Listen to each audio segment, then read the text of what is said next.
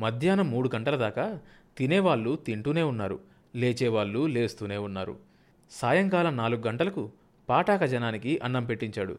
పాటాక జనానికి కూడా లడ్లు అరిసెలు పెట్టిన వాళ్ళు ఆ ప్రాంతంలోనే లేరు. సాంబయ్య కీర్తి నలువైపులా వ్యాపించింది. సాంబయ్య చేతికి ఎముక లేదన్నారు పెద్దలు. షావుకారు సాంబయ్య కొడుకు పెళ్ళి గురించి ప్రతి పందిట్లోనూ మూడేళ్ళ దాకా చెప్పుకున్నారు. షావుకారు సాంబయ్య వీధిలో నడిస్తే మనుషులు ఒదిగి నిలబడుతున్నారు. అంతవరకు సాంబయ్య అని పిలిచిన వాళ్ళే సాంబయ్య గారు అని పిలుస్తున్నారు. సాంబయ్య గారి కోడలు మామగారింట్లో ఉన్న మూడు రోజులు మునగ తీసుకొని పడుకుంది. వెంకటపతి ఆకలిగొన్న పులిలా ఇంట్లో తిరిగాడు. సాంబయ్య ఆచూకి తీయగా రమణమ్మ చెప్పింది అమ్మాయి కడగా ఉందిలే అని. మూడు నిద్రలు అయ్యాక బలరామయ్య కూతుర్ని అల్లుణ్ణి ఇంటికి తీసుకొచ్చాడు. సాంబయ్య పందిళ్ళు ఊడదీయించాడు ఎవరికివ్వాల్సింది వాళ్ళకిచ్చేశాడు. రెండో రోజున మధ్యాహ్నానికి ఒడ్డున పడ్డాడు. పది రోజులుగా దాదాపు నిద్రాహారాలు లేకుండా తిరిగిన సాంబయ్య అన్నం తిని మంచానికి అడ్డం పడ్డాడు. కునుకు పట్టింది. సంధ్యవేళ జీతగాడు వచ్చి లేపేదాకా సాంబయ్యకు మెలకువ రాలేదు. బద్ధకంగా ఒళ్ళు విరుచుకొని లేచి కూర్చున్నాడు. ఇల్లంతా కలియ చూశాడు. బోసిగా ఉంది. వెంకటపతి ఇంట్లో లేడు.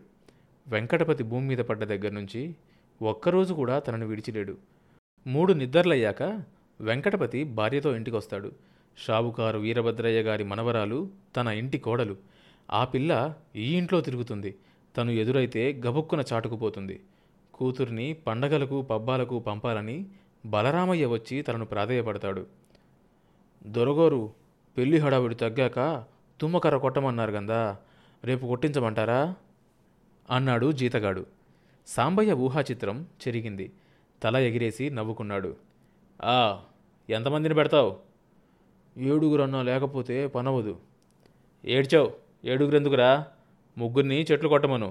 ఇద్దరు కంప కొడితే సరిపోతుంది. పని కుదరలా ఉందో కూలీ డబ్బులు ఇవ్వను రేపే పూర్తి కావాలి. అన్నాడు సాంబయ్య. జీతగాడు బుర్ర గీక్కున్నాడు. సాంబయ్య సాంబయ్యే! వాడు పదేళ్ళుగా చూసిన సాంబయ్యే మళ్ళీ కళ్ళ ముందుకొచ్చాడు. గత పది రోజులుగా తను చూసిన సాంబయ్య కాదు. రేయ్! ఆ నీళ్ళ కాగు బయటపెట్టు. జీతగాడితో అన్నాడు. స్నానం చేసి ఒళ్ళు తుడుచుకుంటున్న సాంబయ్యకు కనకయ్య గొంతు వినిపించింది. ఆ అయిపోయింది. వస్తున్నా. కూర్చో కనకయ్య. అని గబగబా ఉతికిన కొత్త పంచను లాగి లాగి కట్టుకోవడం మొదలుపెట్టాడు. సాంబయ్యకు కనకయ్య కంఠం వినగానే కనకయ్య లెదర్ బ్యాగే గుర్తొచ్చింది. అవును తను మర్చిపోయాడు. అందులో ఉన్న డబ్బు తీసి సంచి ఇవ్వాలి. ముప్పై వేలు. తన దగ్గర మిగిలిన రొక్కం అదే. నిలవ డబ్బు ఇరవై వేలకు పైచిలుకు పెళ్ళికి ఖర్చు పెట్టాడు. దాదాపు కట్నంగా వచ్చిన డబ్బంతా పెళ్ళికి ఖర్చు పెట్టినట్లే. బలరామయ్య డబ్బు కోసం తనెప్పుడూ ఆశించలేదు. కష్టార్జితమే తనకు కావాల్సింది. కట్నం డబ్బు పెళ్ళికి ఖర్చు చేసి బలరామయ్య డబ్బుతో తన హోదా పరపతిని పెంచుకున్నాడు. బలరామయ్య కూతుర్ను కోడలుగా తెచ్చుకొని తన అంతస్తును పెంచుకున్నాడు. తన వంశం పరువు ప్రతిష్ట సంపాదించుకుంది. అదే తను కోరింది. దాన్ని సాధించాడు. అంతకంటే కావాల్సిందేం లేదు. ఈరోజు ఊరు పోయిన వెంకయ్య కొడుక్కు సాటి ఎవరు ఈ ఊర్లో? ఎవరు తన మాట తోసివేయగలరు? ఎవడు తనను వేరెత్తి చూపగలడు? సాంబయ్య ఇనపెట్ట తెరిచి తోలు సంచి తీసుకొని వరండాలో కూర్చున్న కనకయ్య దగ్గరకు వచ్చాడు.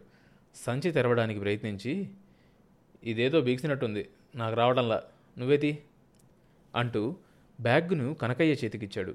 కనకయ్య నవ్వుకుంటూ లెదర్ బ్యాగ్ జిప్పులాగి సాంబయ్యకిచ్చాడు. సాంబయ్య పైపంచను మంచం మీద పరిచి లెదర్ బ్యాగ్ తలకిందులుగా దులిపాడు. రూపాయి బిల్లలు నోట్ల కట్టలు ఒక పత్రము కిందకు జారాయి. సాంబయ్య సగానికి పైగా లెక్కబెట్టి ఆగిపోయాడు.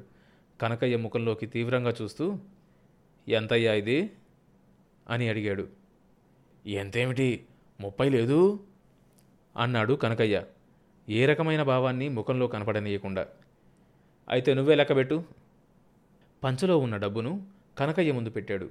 రొక్కం లెక్కబెట్టిన కనకయ్య పదివేలు అని అందులో ఉన్న కాగితం మడత విప్పి ఆన పంతొమ్మిది వందల ఊరుబోయిన వెంకయ్య కుమారుడు సాంబయ్యకు యా వీరభద్రయ్య గారి కుమారుడు బలరామయ్య రాయించి ఇచ్చిన ప్రోనోటు.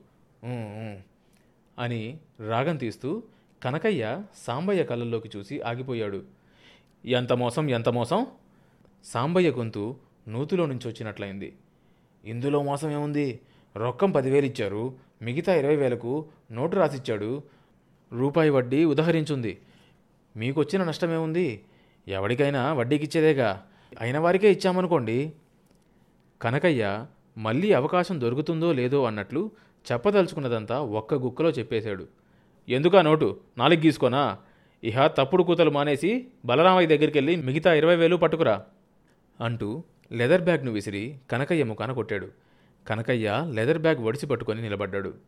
ఇదిగో సాంబయ్య ఇందులో నా ప్రమేయం ఏం లేదు. నేను మాత్రం సంచి తెరిచి చూసానా ఏం? ఆయన పెద్ద మనిషి. ఇచ్చాడు. అది తెచ్చి నీకు ఇచ్చాను అంతవరకే నా పూచి. అయితే పద ఆ బలరామయ్య దగ్గరికి. నాకేం పని? మీరు మీరు వియ్యంకులు కింద మీద పడతారు. ఇవాళ రెండు అనుకుంటారు రేపు ఒకటే అవుతారు. ఇచ్చిపుచ్చుకున్న వాళ్ళు మధ్యలో నాకెందుకు? కనకయ్య మెట్లు దిగి తిరిగి చూడకుండా అదే పోతపోయాడు సాంబయ్యకు రక్తం ఉడికిపోయింది. పెద్ద మనిషి పరువు ప్రతిష్ట. ఇంత నీచమైన పనులు చేసేవాళ్ళు కూడా పెద్ద మనుషులు షావుకారులాగా చలామణి అవుతున్నారా?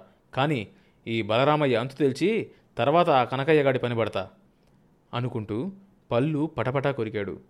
పదివేలు ఇనపెట్టెలో భద్రం చేసి నోటు తీసుకుని వియ్యంగుడింటికి బయలుదేరాడు. వియ్యంగుడి ఇంటికి బయలుదేరాడు సాంబయ్య.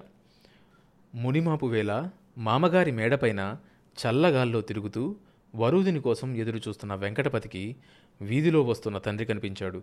తండ్రి రాకకు కారణం వెతకడానికి ప్రయత్నించిన వెంకటపతికి ఎంతసేపైనా భార్య రాకపోవడానికి గల కారణం కూడా తోచలేదు. పెళ్ళైన తర్వాత మొదటి మూడు రోజులు వరూదిని తనకు దూరంగా ఉంది. ఈరోజు తెల్లవారగట్ల మామగారి ఇంటికొచ్చినా ఇంతవరకు పెళ్ళాం తన కళ్ళ ముందు పడలేదు. తన గది ఛాయలకే రాలేదు. రోజంతా మామగారు అత్తగారు కూతుర్ని ఓదార్చడము ఏదో నచ్చచెప్పడం చూచాయగా పసిగట్టాడు. సాయంత్రం తనున్న గది కడిగి శుభ్రం చేయటము గదిలో జరుగుతున్న అలంకరణ ఇంట్లో జరుగుతున్న హడావిడి వెంకటపతి మనసులో ఆశని రేపాయి. తనను మేడ మీదకు పంపిన అత్తగారు వరూదిన్ని మేడ మీదకు పొమ్మని తను వింటుండగానే చెప్పింది. వరూదిని సిగ్గుపడి పైకి రాలేదేమో కొత్తలో అందరికీ అలాగే ఉంటుందేమో. నిజానికి తనకు కొత్తగానే ఉందిగా? ఈవేళప్పుడు తండ్రి ఎందుకు వచ్చినట్లు? పొలానా మిగిలిపోయిన పనులేమైనా ఉన్నాయేమో? వెంకటపతి ఆలోచనలో పడ్డాడు. గడపలోకి వచ్చిన సాంబయ్యను చూసి బలరామయ్య కొంచెం కంగారు పడ్డాడు. లేచి మర్యాదగా ఆహ్వానించాడు. సాంబయ్య కూర్చోకుండా నిలబడి ఉండడం చూసి ఇలా కూర్చో సాంబయ్య అబ్బాయి మేడ మీద ఉన్నాడు అన్నాడు బలరామయ్య. కూర్చోడానికి రాలేదు. ఇదిగో ఈ ప్రోనోట్ ఏంటి ఈ పనులేంటి? సాంబయ్య చేతిలో ప్రోనోట్ వాడిస్తూ అన్నాడు. అదే కనకయ్య ముందే నీతో చెప్పానన్నాడే. అందుకు నువ్వు ఒప్పుకున్నావంటేనే. పచ్చి అబద్ధం. కనకయ్య తనకేం తెలియదంటున్నాడు నాతో. కనకయ్య అట్లా అన్నాడా? ఆశ్చర్యంగా అన్నాడు బలరామయ్య. ఇది మీ ఇద్దరూ కలిసి ఆడిన నాటకం. సాంబయ్య దైవసాక్షి నువ్వు పొరబడుతున్నావు. అవును నేను పొరబడ్డాను. పెద్ద మనిషివని నమ్మాను. ఇంత మోసం చేస్తామని తెలిస్తే ముప్పై వేలు చేతిలో పడ్డాకే ఆ మూడు ముళ్ళు పడేవి. సాంబయ్య తొందరపడమాక. ఇందులో నేను చేసిన మోసం ఏమీ లేదు. నీ డబ్బు నీకు పువ్వులో పెట్టిస్తా. ఇచ్చేవాడివైతే ఈ రాతకోతలు ఎందుకు? సాంబయ్య ప్రోనోటు బలరామయ్య ముందు పడేశాడు. బలరామయ్య మూడు నెలలాగండి. డబ్బు వడ్డీతో సహా ముట్ట చెప్తా. ప్రోనోటు సాంబయ్యకు తిరిగి అందించబోతూ అన్నాడు బలరామయ్య. నీ నోటు వద్దు నీ అసలు వద్దు. పరువు మర్యాదలున్నవాడెవడైనా చేసే పనా ఇది? ఒరే వెంకటపతి ఒరే అబ్బాయ్! అంటూ కేకలు పెట్టాడు సాంబయ్య. వెంకటపతి మామకు తండ్రికి మధ్యన వచ్చి నిలబడ్డాడు. ఎందుకురా ఇంకా నిలబడ్డావు? పదా! సాంబయ్య కొడుకు చెయ్యి పట్టుకొని బయట గుంజాడు. బలరామయ్య ఒక్కసారిగా తండ్రి కొడుకుల ముందుకొచ్చి రెండు నెలలు గడువు చాలు. మీ డబ్బు మీకు ఇవ్వకపోతే అప్పుడు అడగండి అన్నాడు. ఇంకా ఏంటయ్యా అడిగేది? మా డబ్బు మాకు అందినప్పుడే వెంకటపతి ఈ గడప తొక్కేది. సాంబయ్య కొడుకును గుంజుతూ చరచరా మెట్లు దిగాడు. సాంబయ్య నలుగురిలో తలెత్తుకు తిరగాల్సిన వాళ్ళం. ఇదేం బాగోలేదు. రోషన్తో అరిచాడు బలరామయ్య. తలవంపుల పనిచేసింది నువ్వే మేం కాదు. బుద్ధి తక్కువ పనిచేసింది చాలక మాకే నీతులు చెప్తున్నావా?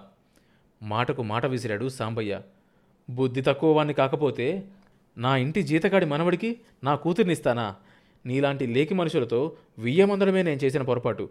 అందుకే ఆడపిల్లనిచ్చే ముందు వంశము మర్యాద మన్ననా చూడమన్నారు. చెడి బతికిన వాడితో బలరామయ్య గొంతు పూడిపోయింది. తనేం మాట్లాడుతున్నాడో తనకే తెలియటం లేదు. ఇన్నాళ్ళుగా మనసులో తొక్కిపట్టిన బాధంతా ఆ రూపంలో బయటపడింది. దున్నపోతులాగా వెనక్కి నిడగదన్నే నిలబడ్డ వెంకటపతి చెయ్యి వదిలి వీధిలోకి వచ్చి అరిచాడు సాంబయ్య. రేయ్ నువ్వు వస్తావా రావా? వీధి మలుపు తిరిగి రొప్పుతూ వెనక్కి తిరిగి చూశాడు. వెంకటపతి పిల్లిలాగా అడుగులో అడుగు వేసుకుంటూ అడుగులో అడుగు వేసుకుంటూ నడిచి రావడం చూశాడు. సాంబయ్య గుండెల్లో మంటలు చల్లారాయి. వెంకటపతి నా కొడుకు నా మాట జవదాటడు అనుకుంటూ ముందుకు సాగిపోయాడు. పితృవాక్య పరిపాలన కోసం రాజ్యకాంక్షను చంపుకొని అడవులకెళ్ళిన శ్రీరామచంద్రుడిలా వెంకటపతి తండ్రి మాట జవదాటలేక పెళ్ళాం మీద మోజును చంపుకొని సాంబయ్య వెంటే నడిచి ఇంటికి చేరాడు. తర్వాత భాగం వచ్చే ఎపిసోడ్లో వినొచ్చు. ఈ షో అన్ని మేజర్ పాడ్కాస్ట్ ప్లాట్ఫామ్స్లో వినొచ్చు. కొత్త ఎపిసోడ్ రిలీజ్ అయినప్పుడు మీకు తెలియడం కోసం సబ్స్క్రైబ్ చేసుకొని నోటిఫికేషన్ టర్న్ ఆన్ చేసుకోండి.